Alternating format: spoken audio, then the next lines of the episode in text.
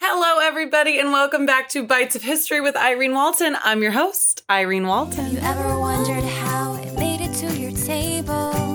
Have you ever wondered how it made it to your shelf? If you love food, then this is the show for you. Bites of History with Irene. Thank you to Elizabeth M. in Wisconsin for sponsoring this episode. She sent me a couple bucks on Venmo to go get a coffee, and it was very sweet. So she is what powered this episode, which is the history of Jello in America.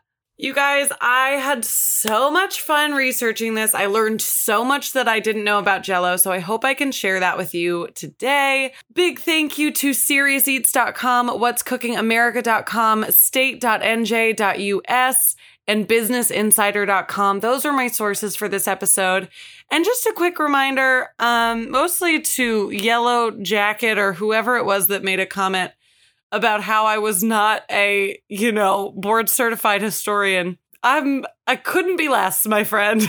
I am just doing little bits of internet research and throwing it all together because that's what I find interesting. So please, you know, feel free to look more into uh, jello molds for yourself if if I am not a reliable enough source, which I'm probably not. Alrighty, my friends, let's dive in. We are going to talk about this wonderful jiggly joy that is jello. I will be honest with you, up until now, all that I knew jello as was Nina Christie's mom bringing in jello jigglers, which let's be honest is just jello made that's cut out with cookie cutters. But we went wild for those little star shaped masterpieces. I loved those things. Shout out Nina Christie and Nina Christie's mom. What a joy they were. But I figure let's dive into the history of Jello because it goes much further back than Mrs. Jones' second grade class. Let's pop in our little time machine and head over to medieval Europe, where the process to render collagen from the bones and then cleaning out all of the gunk from it was a days long process. Now, I fear that I may have ruined something for you. If you did not know, Jello is just animal bones. So if you've been a gummy worm eating vegetarian, you might have to uh, restart that that clock of when your start date was.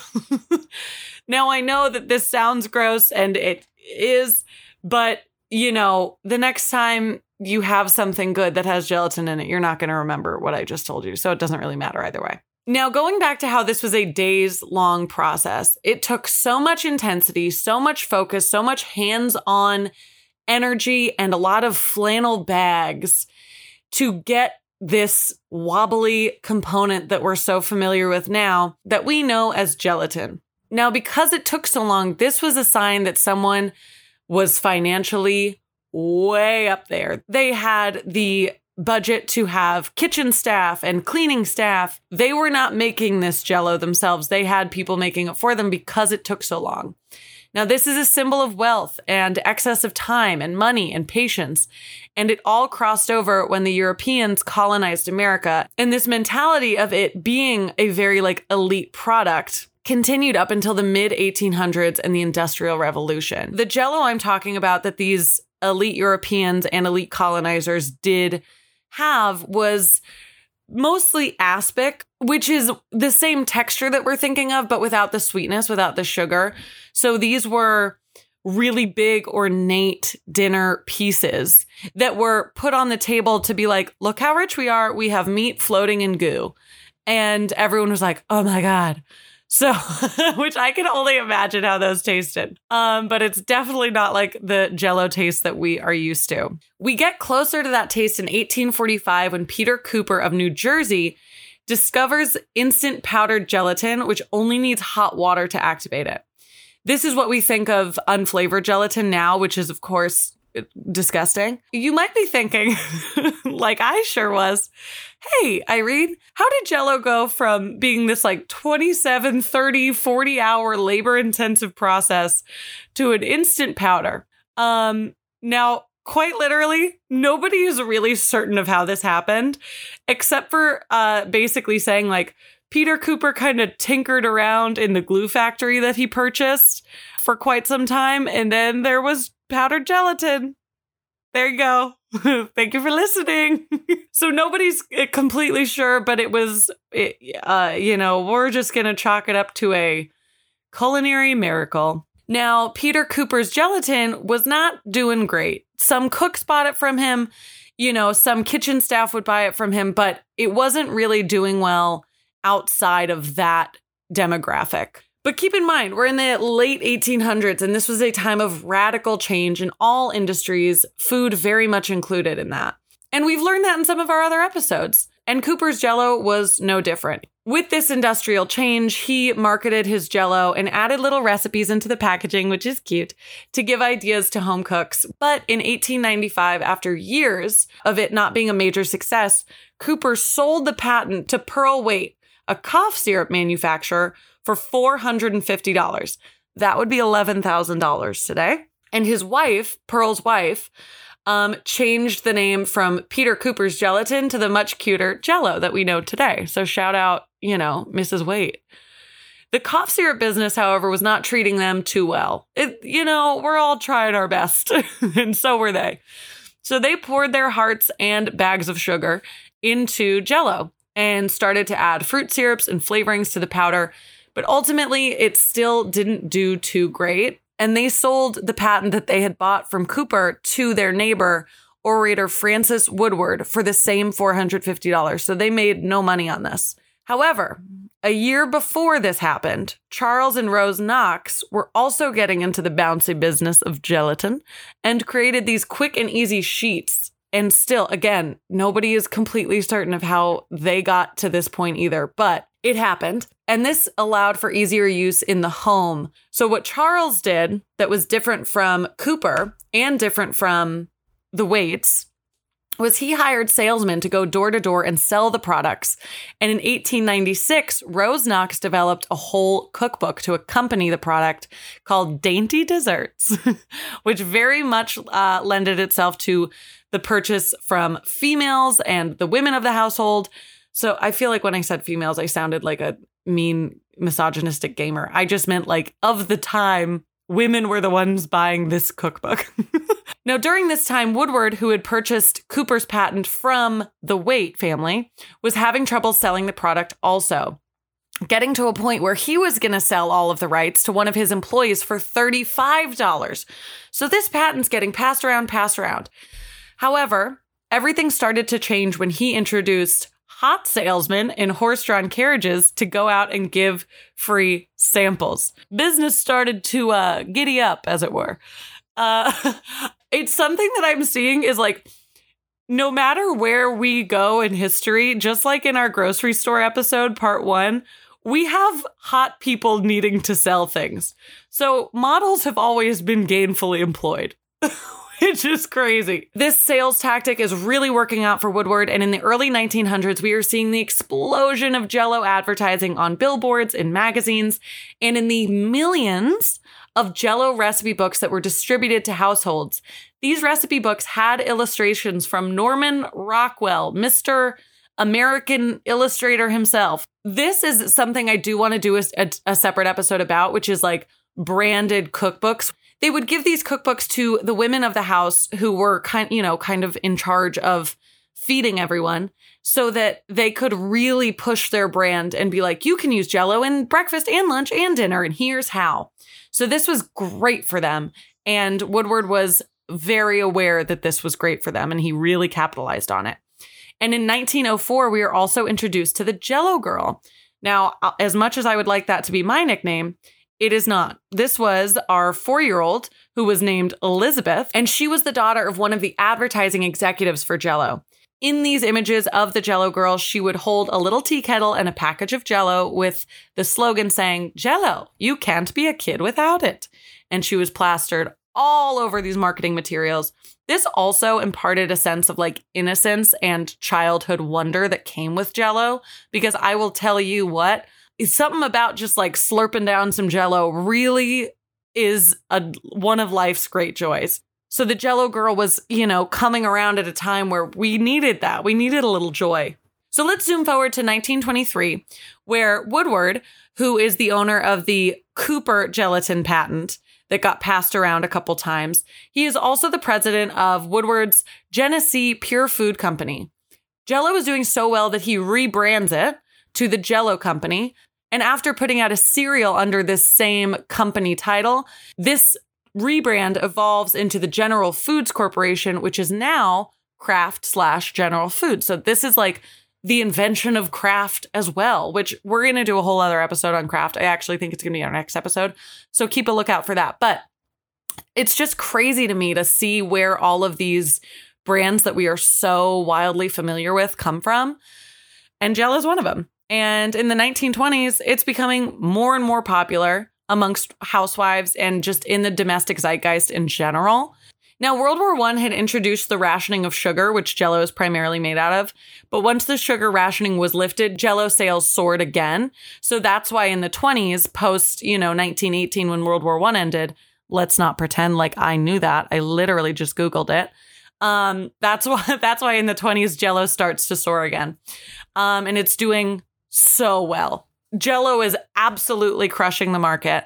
And in 1934, General Foods signs Jack Benny, that Jack Benny, to be the official voice for the radio commercials of Jello, of which Jello is actually the pioneer of using the radio to create commercials and have like a distinct voice. So they were one of the first ones to do that, which is so interesting.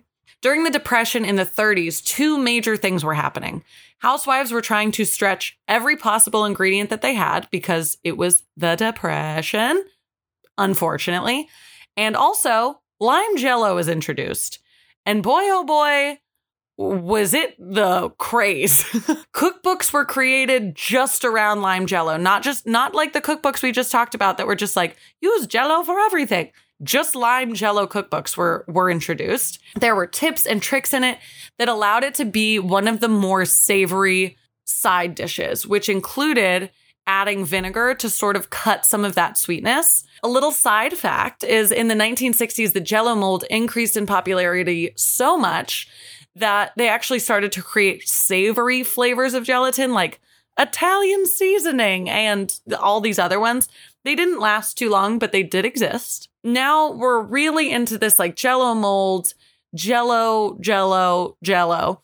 And most of the time in this era, women were the makers of food in the household. And jello salads were being considered a very feminine food because they were dainty and they kept everything together. So if you were throwing salad on a plate, it's not flying all over the place. You have a nice slice of salad because women aren't messy and we don't ever spill. And that's an important part of being a woman. At only 10 cents a box, this versatile side and dessert allowed for women of the Depression to feel like they were maybe a higher social status than they were because at this time, Jello still was, you know, pretty new. And it was something that like had originally had this very elite status.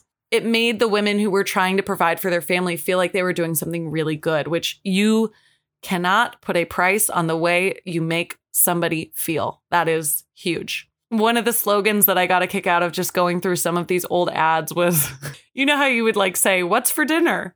Uh, it would say, Jello, what's for salad? which is so funny. So we're zooming forward to World War II, which was, of course, in the year 1939 to 1945. I knew that, of course. Come on. And the war was huge in the production of instant foods, processed foods, and they were sending food to the troops. And these companies got in such a rhythm that they figured if America's going to eat it, why would we stop making it? Did it taste good? Of course not. But were people so traumatized by the depression that the low price tag and relatively okay taste of these foods was pretty enticing?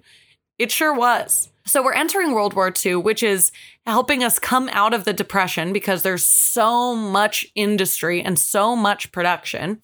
And we're seeing women have to do more work in the house because a lot of their husbands are shipped off overseas.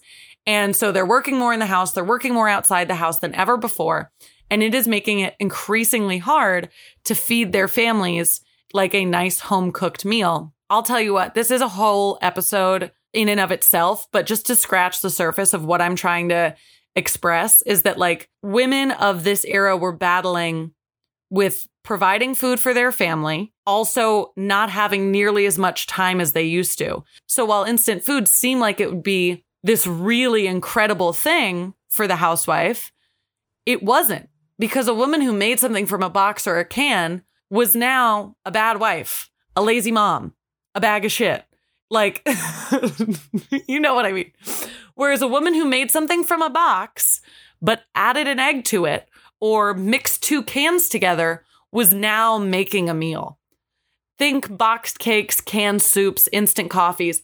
Adding labor back in to these instant foods was part of the process of why people really clung to it and felt like, "Oh, I've I've mixed two things together. Now I have had a part in the food making process," which uh, I'm very excited for that episode because then we talk all about boxed cake and canned. Th- it's so interesting. So Jello was something where you can make a Jello salad. You s- are still slicing up some veggies. You're still mixing the Jello. You're still putting it all together. So this was part of why Jello was such a staple on the tables. And for the next dozen or so years, new flavors are getting introduced and discontinued, and pudding is invented, and that does great.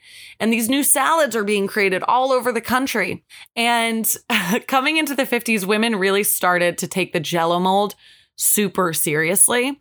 And in these jello cookbooks, but also just regular cookbooks, because this was becoming such a mainstream dish, they would have like little tips and tricks for the conglomeration of ingredients that were suspended in jello. And so you can find in recipes and cookbooks that these recipe creators were calling certain ingredients sinkers and certain ingredients floaters. Like what's going to fall to the bottom and what's going to stay suspended and what can you mix in to make it opaque. Just a tip, that is mayonnaise or cottage cheese. Anyway, so that's happening in the 50s. Also in the 50s, Tom Lehrer, one of our original comedy musicians, creates the jello shot. So we've had the jello shot around since like 1950, and he did this so that he could get around army enforced alcohol restrictions. So this was a really inventive time for a lot of people, I'll tell you what. Just like anything, Jello kind of had its heyday and that had to come to an end. So in the 70s, when health foods and things like that started to come more to the forefront of the American palate, Jello started to shift kind of towards the back because when people were talking about salads, they didn't want a bunch of sugar in it. And so we started to become more familiar with like the salads that we know today Caesar salad and a tossed salad, and, you know, vegetables that weren't encased in gelatin and sugar. And that was hard for Jello, but they are still kicking. I, you can find Jello in any grocery store that you go to now. And a lot of places like in the in the deep south and in Utah and stuff, people are still making these jello salads. So it is absolutely not a dying art. It is just not as prevalent. And that's okay. Jello stayed a part of the American table regardless of its seat with the popular kids, you know? Thank you guys so much for listening. I can't wait to take a bite out of history with you next week. I hope you have a great day. I'll talk to you later. Bye bye. My money don't jiggle jiggle.